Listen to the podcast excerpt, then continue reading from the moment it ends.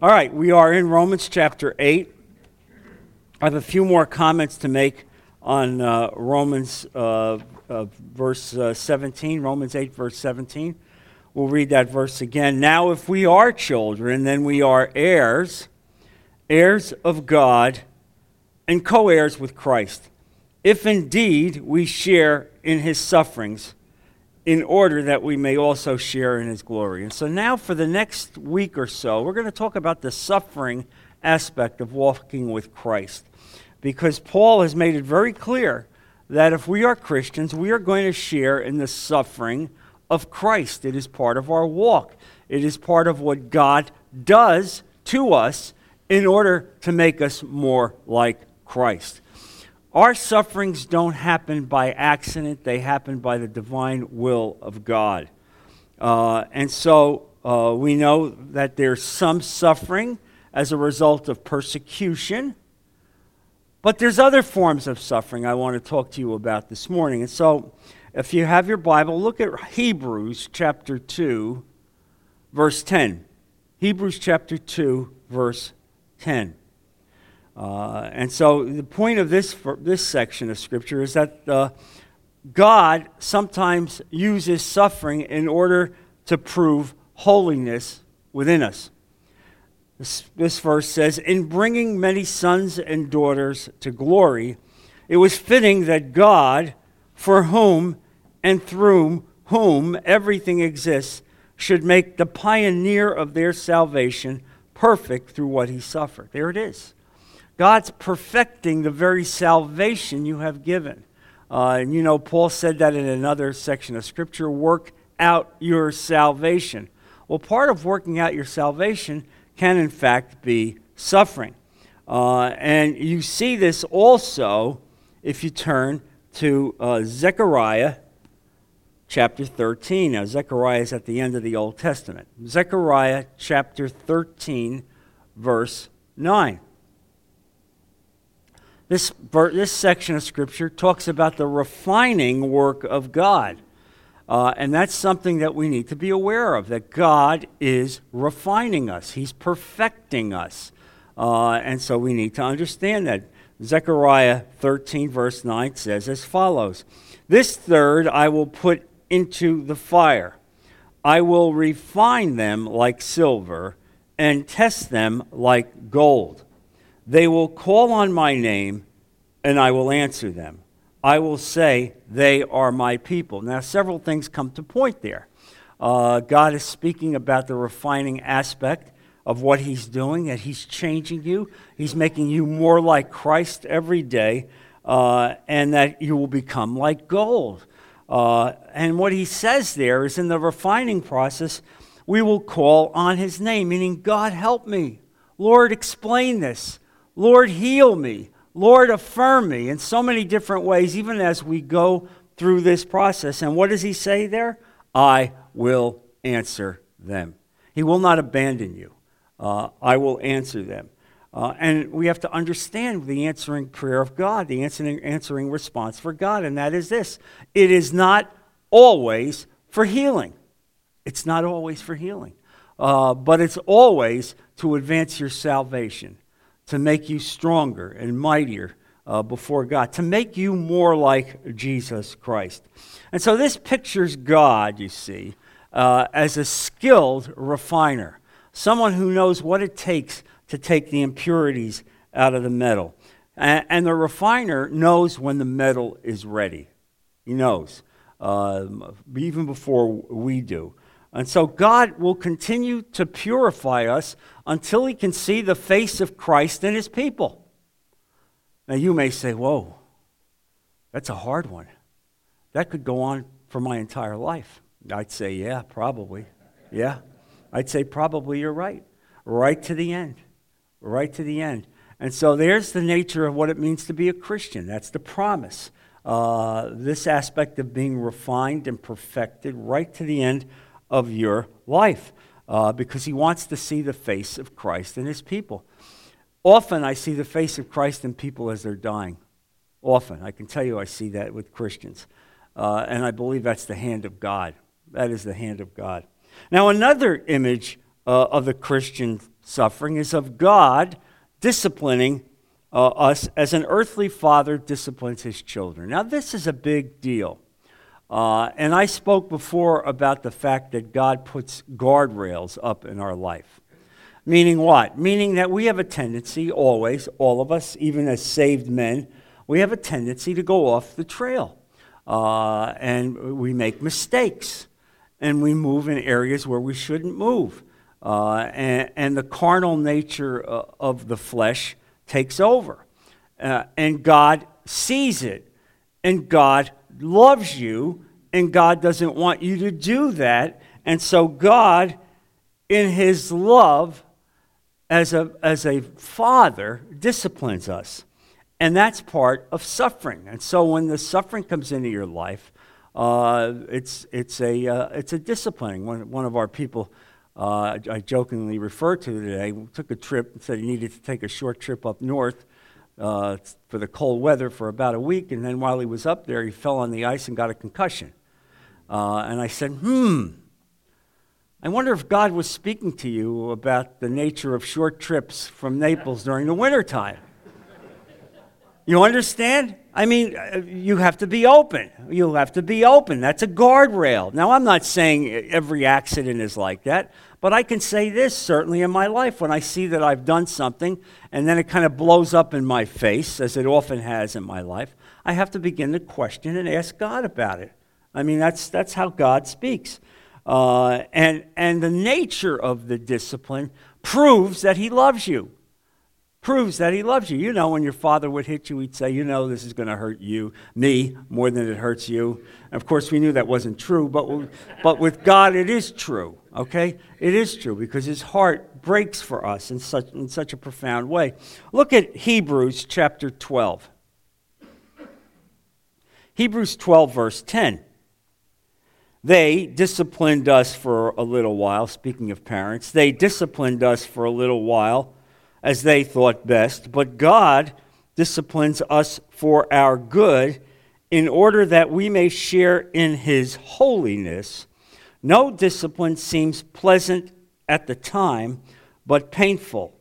Later on, however, it produces a harvest of righteousness and peace for those who have been trained by it.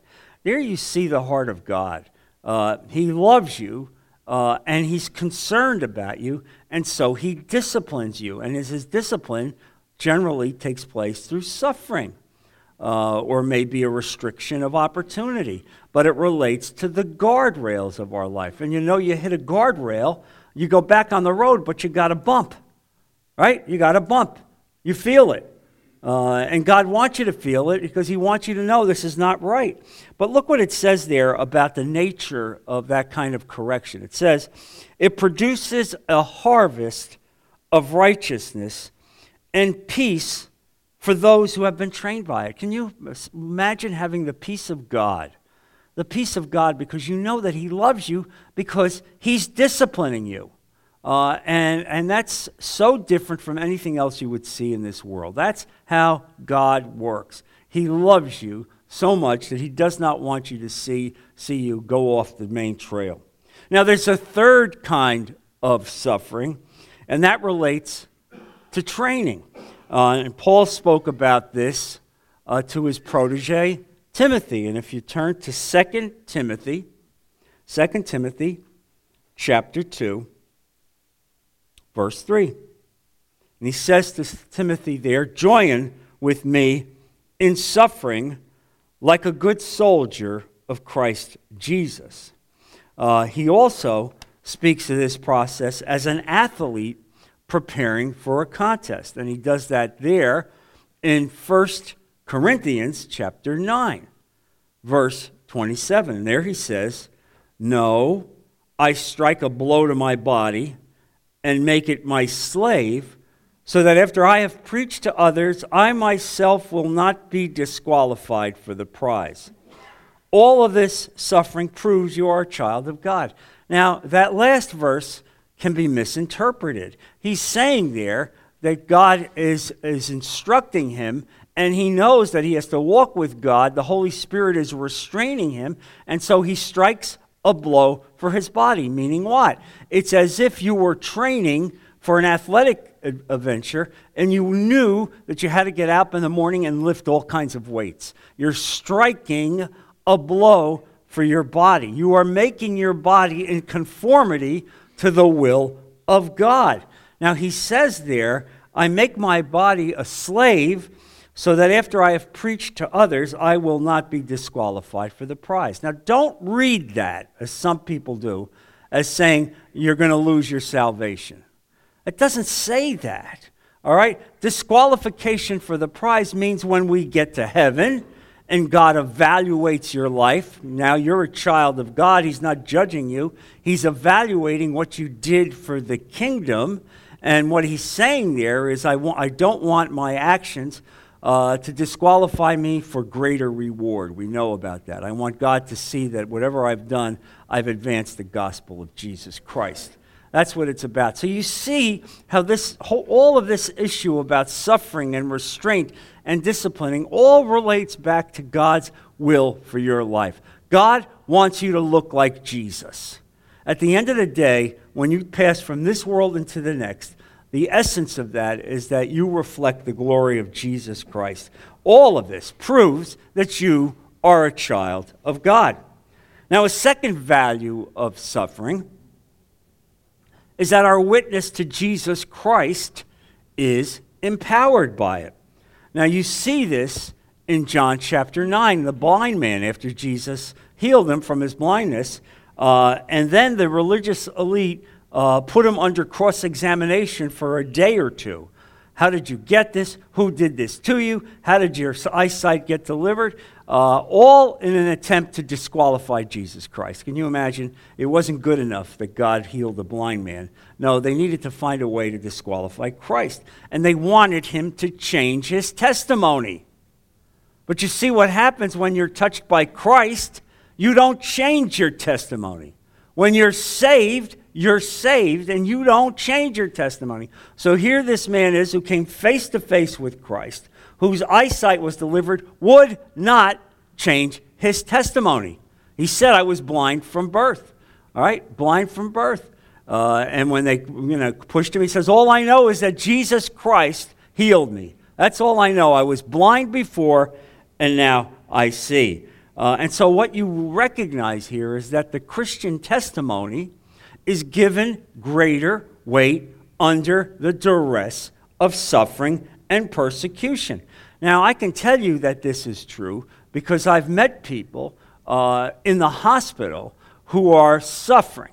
And I can tell you when you walk the hall in the hospital and you go into a room where a Christian is there, there's almost a light that comes out of that room.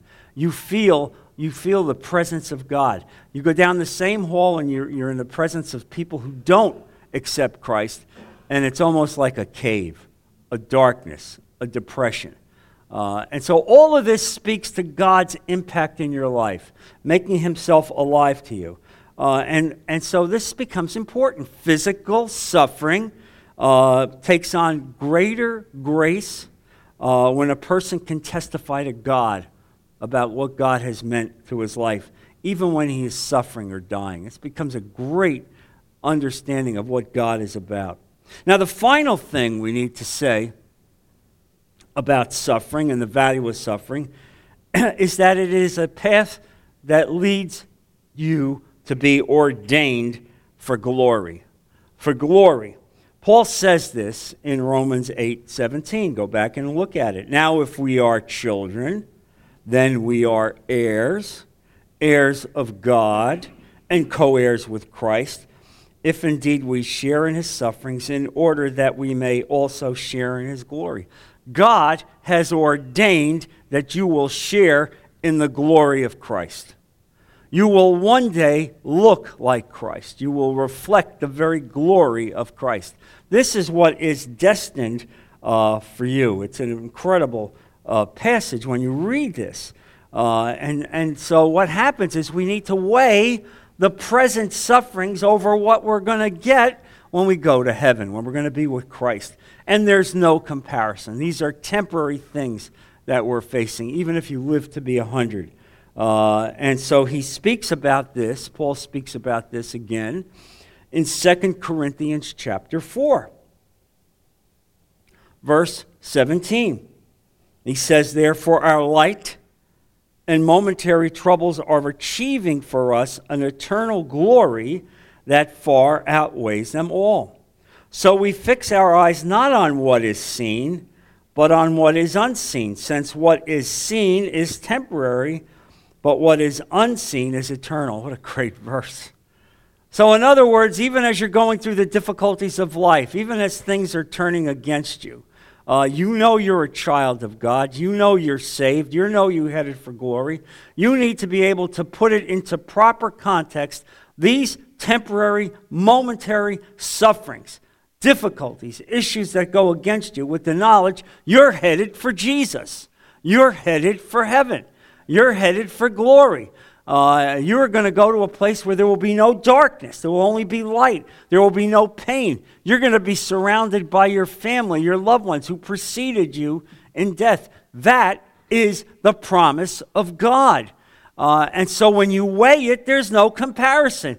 Yes, I'm hurting. Yes, I wish I didn't have to go through it, but God is doing something mighty, mighty with you. Uh, and praise Him for doing that. Uh, there are two basic things to remember about suffering as Christians. Two things to remember suffering as Christians. Jesus taught himself that it was necessary for himself to suffer as he spoke to the Emmaus disciples. That's one of my favorite scriptures in Bible in the Bible. That after the crucifixion, uh, and you know the disciples were devastated uh, because Jesus died. They didn't really know that he was God yet, uh, and they were devastated. Uh, and they thought that he would be the Messiah that would really be a political leader and take the yoke of Rome off. And now it all seemed like it's wrecked. And uh, two of the disciples are walking. Uh, Cleopas is one of the men, the other one is unnamed. They're walking from Jerusalem to Emmaus, and I've been in uh, Israel.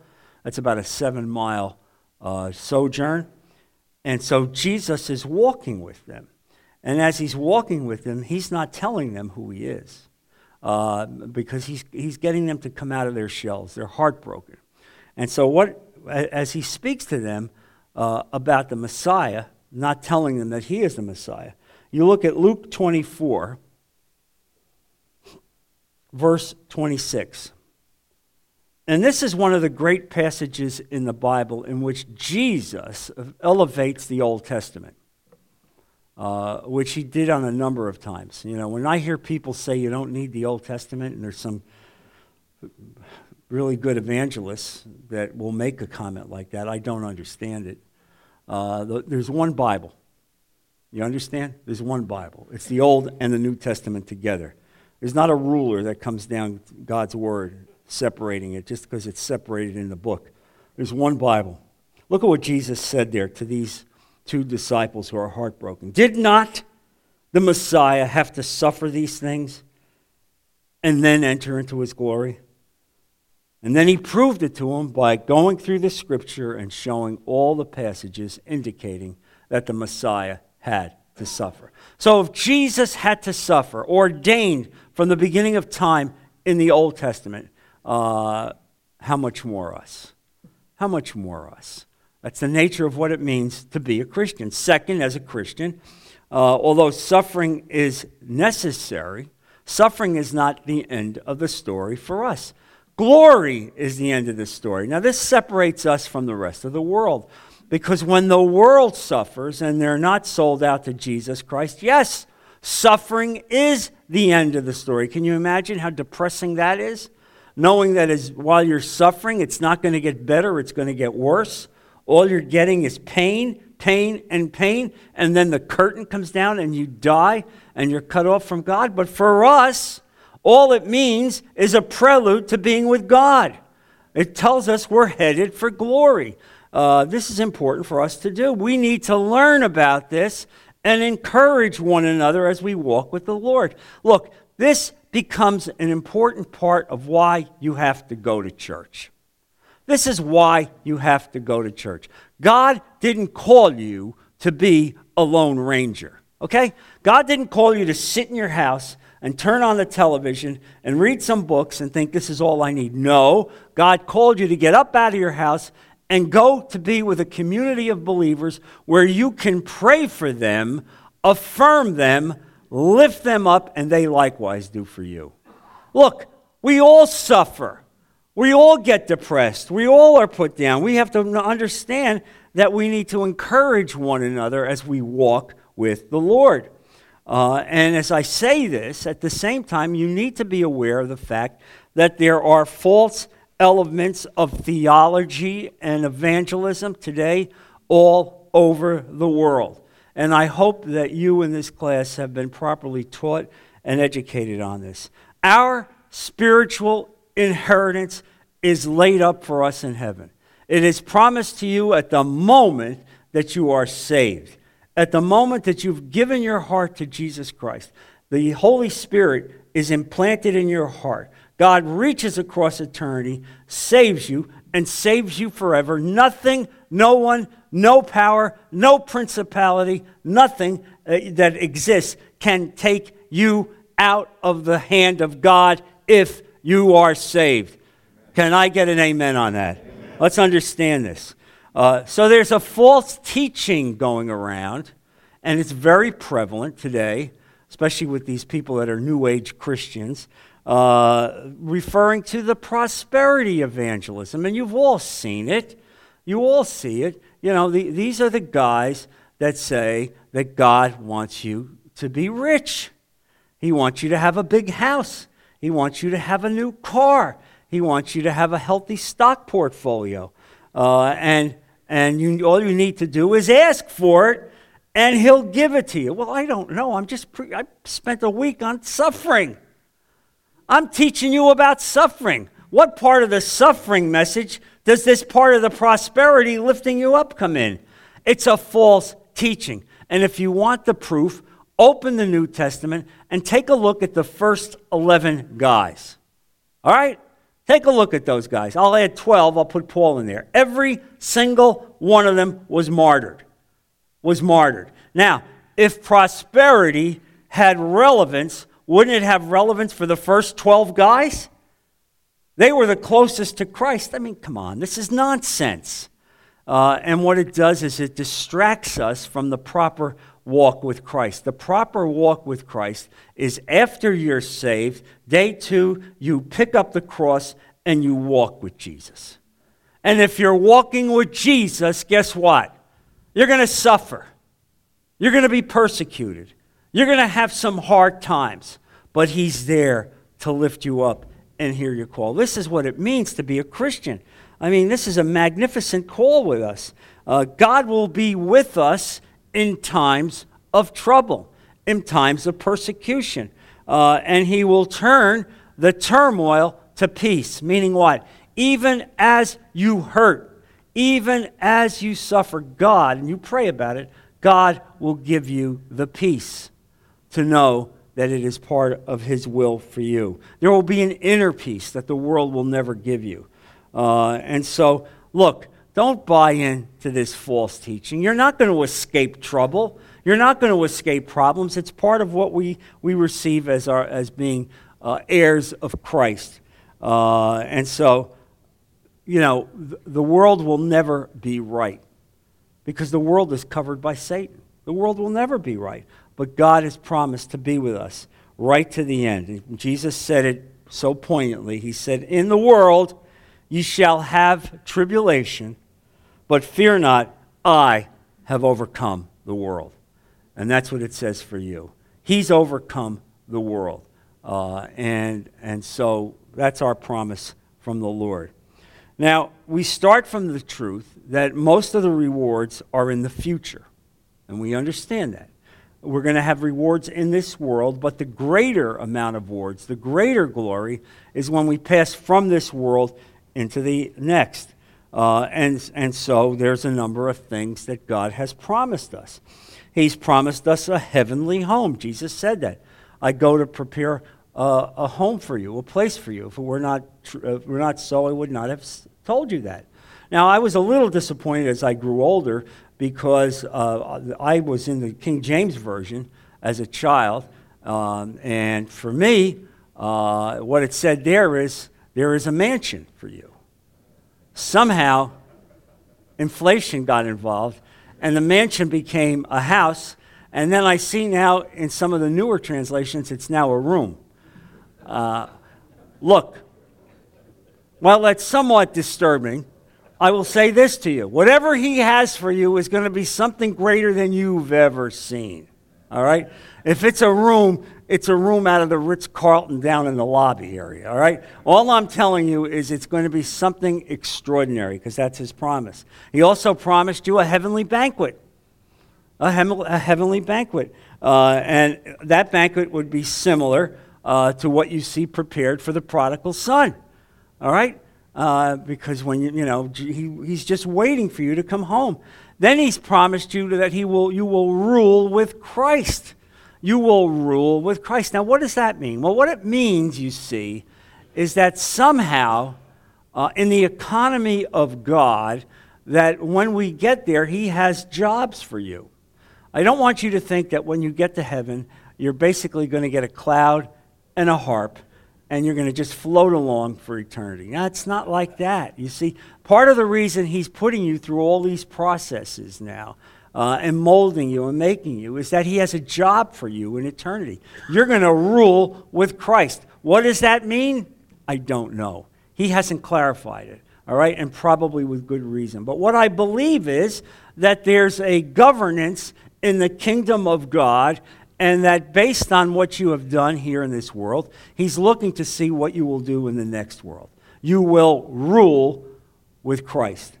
Uh, and then he's promised us that we will look like Christ. We will be made like Jesus himself. Uh, and, and that's really uh, an important uh, statement that we will look like that. If you have your Bibles, turn to 1 John chapter 3.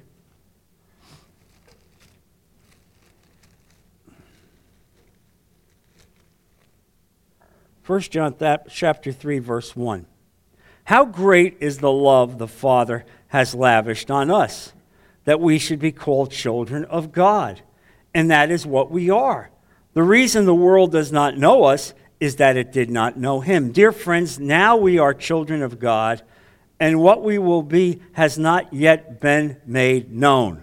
But we know that when he appears, we shall be like him for we shall see him as he is. There it is. You're going to be like him. Uh, uh, and that's a, a tremendous uh, promise. And so Christ's inheritance to you is the glory of God. You are an heir of God. You are the brother of Jesus Christ. It means the participation, full participation, uh, and enjoyment of God Himself. This is what Romans 8 17 is what, all, what it's all about. And Paul reminds us that we will share in the very glory of God. Now, I want to move on now to Romans verse 18. Romans 8, verse 18. Again, another verse that relates to Paul's exposition on suffering. He says there, I consider that our present sufferings are not worth comparing with the glory that will be revealed to us. Now, it's difficult to really give you an accurate definition and representation of the word glory as Paul sees it. Certainly, it is incomparable. It is not like anything in this world, it's not like anything in this life. Uh, and suffering that you suffer here, that you participate in, uh, is the exact opposite of that glory that you're going to receive. Uh, and glory is also the word that is used to describe God's magnificence, his very magnificence, and the magnificence of heaven uh, as well. Now, the best description of heaven is probably that of New Jerusalem in Revelation chapter 1. Turn to Revelation, the last book in the Bible. Turn to that and look at, look at Revelation chapter 21 next to last chapter. And so you know theologically what's going to happen uh, at the end when Christ returns. What will happen is this world will be changed forever. And heaven will then come down from its current place in the cosmos. It will come down and be brought to this world. it will be brought to this world, and this world will be changed in a profound way. Uh, and so we're talking about the New Jerusalem. So look here at Revelation chapter 21. Then I saw a new heaven and a new earth. And you know this is the vision that John the Apostle had. For the first heaven and the first earth had passed away, and there was no longer any sea. How about that? Uh, that in the, in the new earth, there won't be any sea.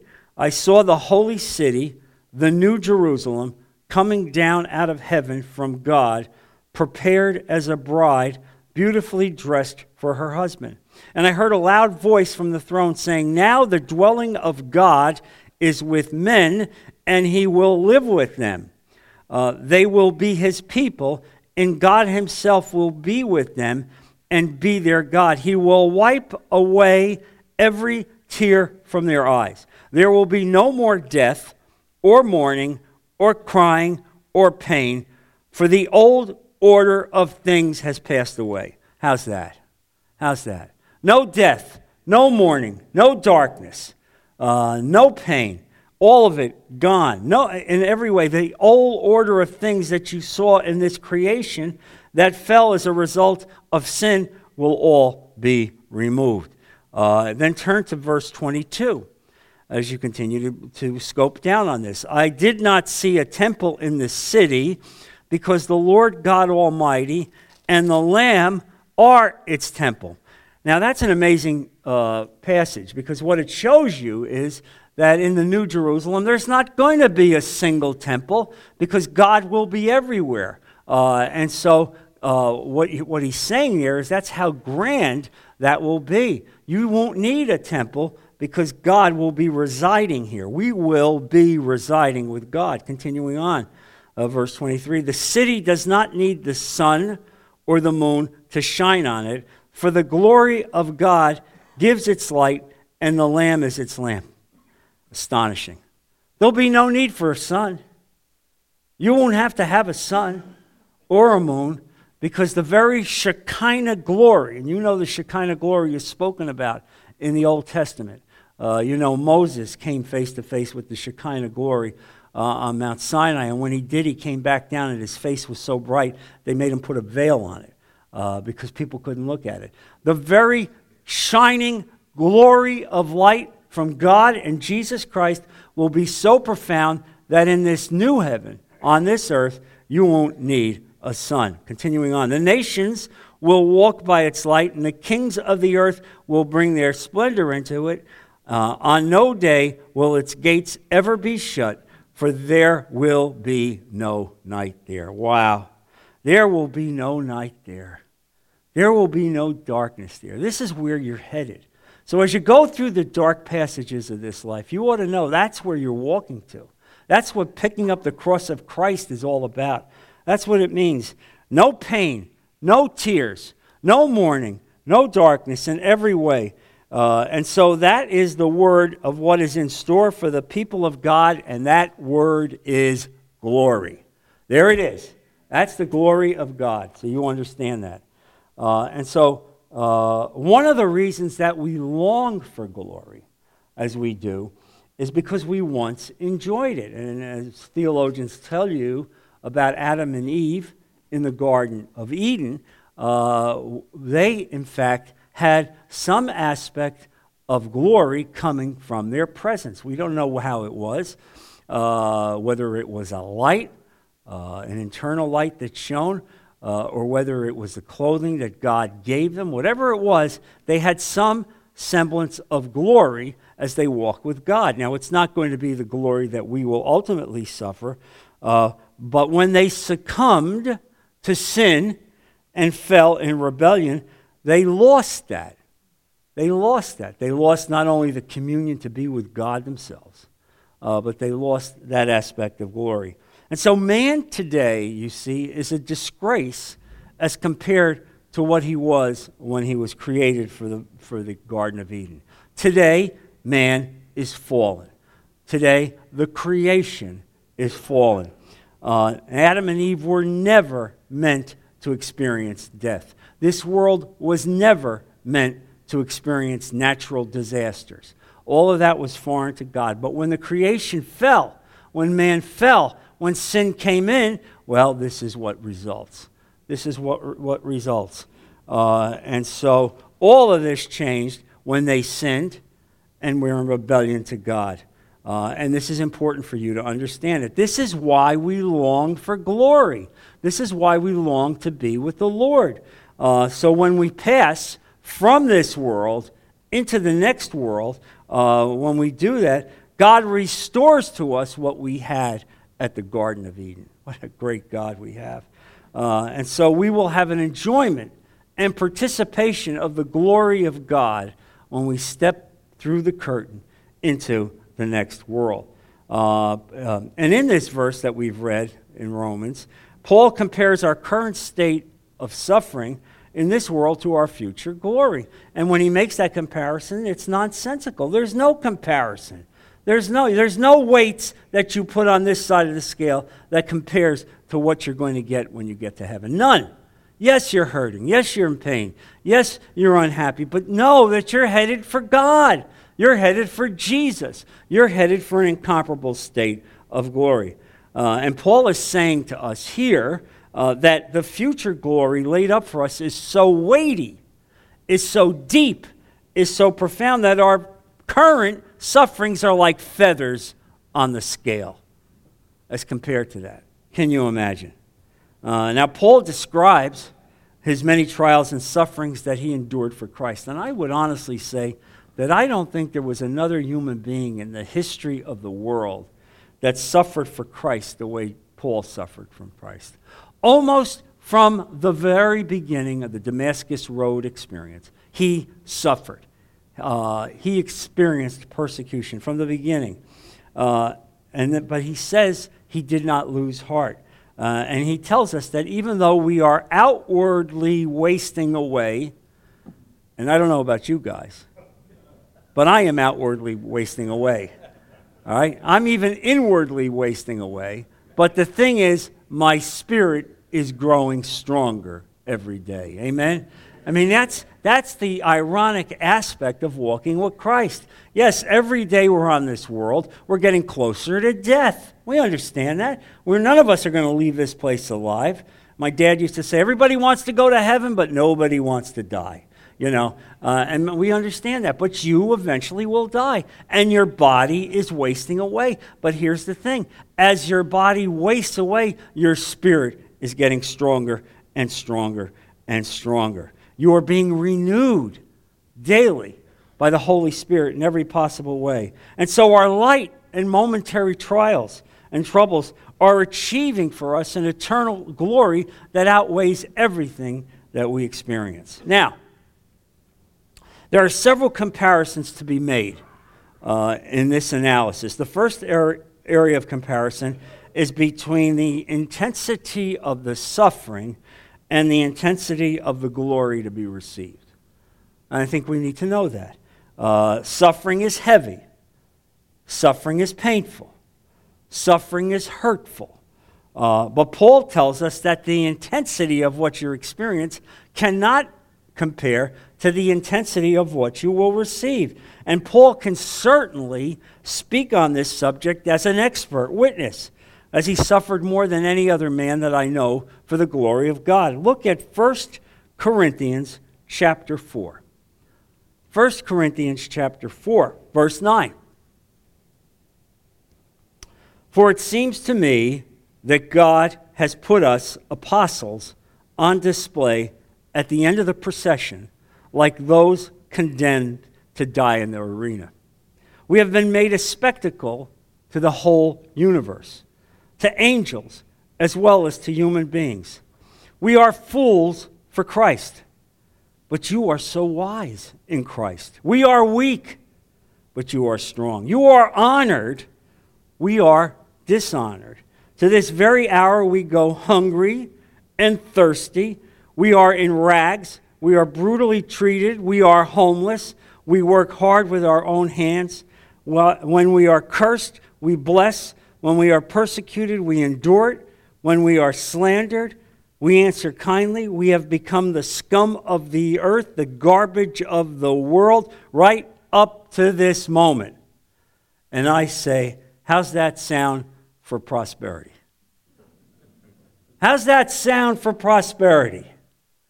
I don't know what Bible they're reading, but it's pretty clear here, and he's talking here about the apostles, the leaders of the church, who are suffering more than anybody, that they're a spectacle as they, they as, as they walk through life.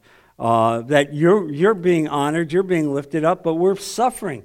Uh, and, and we go hungry, we go thirsty, we are in rags, we're brutally treated, we're homeless. How about that? They're homeless. They're homeless. We have to work hard with our hands. When we're cursed, we don't curse back, we bless them. I love that. We bless them. Uh, when we are persecuted, we endure it because we're enduring it for Christ.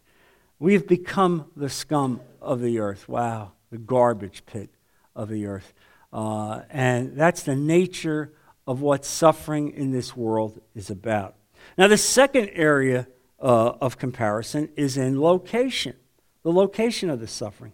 In Romans 8 18, Paul says that the glory of God is to be revealed in us, meaning within our very being. So, what does it mean? As you're in this world and you're experiencing suffering, the glory of God Himself is being uh, received in you. And so it affects not only our outward person, but it even affects the emotions and our personality uh, and the very spirit that God has redeemed. Uh, it is the very real definition that I will one day walk with God in glory. God will one day give you the veritable morning star uh, as you're brought to heaven. He will give you a crown of glory to walk forever with Jesus Christ. Uh, so the endurance of our suffering cannot be compared in any way to, to the suffering that we, we experience now. Now, the final point of contrast here between suffering and glory concerns its duration. All right? Paul distinguishes between our present sufferings and the glory that will be received when we move from this world to the next. This is an amazing teaching, guys. Uh, this will really, if you adapt your minds to the teaching that you're getting here, you will be freed up for the rest of your life as you go through difficult times. You understand what's going on. This is re- it allows you to change the way you look at life. All right? You no longer look at life as a good day or a bad day. They're all good days because you're going to heaven. All right? It might be a little cloudy on a day. You might get a little bad message on a day, but the ultimate message is you're going to heaven. You're saved. Uh, and it affects the very way you live. Not only does it affect the very way you live, but it affects the way you live with other people in your family. How about that? They look at you as an example and they see you. It affects the way people in the church look at you. Look, focusing on the promise of the glory of God allows you to walk with Jesus and carry the cross. This is the entire nature of what we do. We begin to see life in this world as it really is a pimple in the river of time. God sees time as a parade, He sees the beginning and the end all at once. He knows right now what's going on, He knows exactly how it's going to end. And we get obsessed with things in this world. What, what, what I'm teaching you here should affect you for the rest of your life in this world. Uh, don't focus and become obsessed on the limited period of time you spend here in this world. Instead, look at the cross. Know where you're walking. Know what He has in mind for us. Have the long view of life in mind, meaning that God is there at the end. And when you do this, you will be delivered from bondage. You will be delivered from the emotional and physical bondage that takes place in this world, where people are sold out to the lust of the spirit, the lust of the flesh. Instead, you will see God in the most mighty way, knowing what He has in mind for you. Uh, and so, this is what really speaks to my heart to you today. I hope that each and every one of you now understand exactly what God has in mind. Yes, there's dark days ahead. Yes, there's suffering ahead. Yes, there's pain ahead, but He is in control. He's making you more like Jesus Christ in every day. And even as the body wastes away, even as the body wastes away, the spirit is growing and growing and growing and groaning, groaning to be like him, groaning to be with him. And someday you will. Let's bow our heads. Heavenly Father, Lord Jesus, I thank you so much for the lesson that you've given us today, the teachings of, of the apostle. How much it means to us, Lord, to know that you are fully in control of our life. And so, even as we don't understand everything we go through in this world, we bow to you, Father. We bow to you, recognizing that you are in control, that you lead us and guide us, uh, and that you will be with us every step of this way. And so, give us the focus, Father, to know that this is only a light and temporary issue. Yes, it seems difficult. Yes, it's profound, but when we step through that curtain, when we step into your presence, there will be no comparison as we experience the glory of God. Father, bless our men, protect them, and continue to be with them in every way. Continue to bring them back, Lord, to continue to study your word next week as we put all of this in Jesus' precious name. Amen. God bless you guys. God bless you.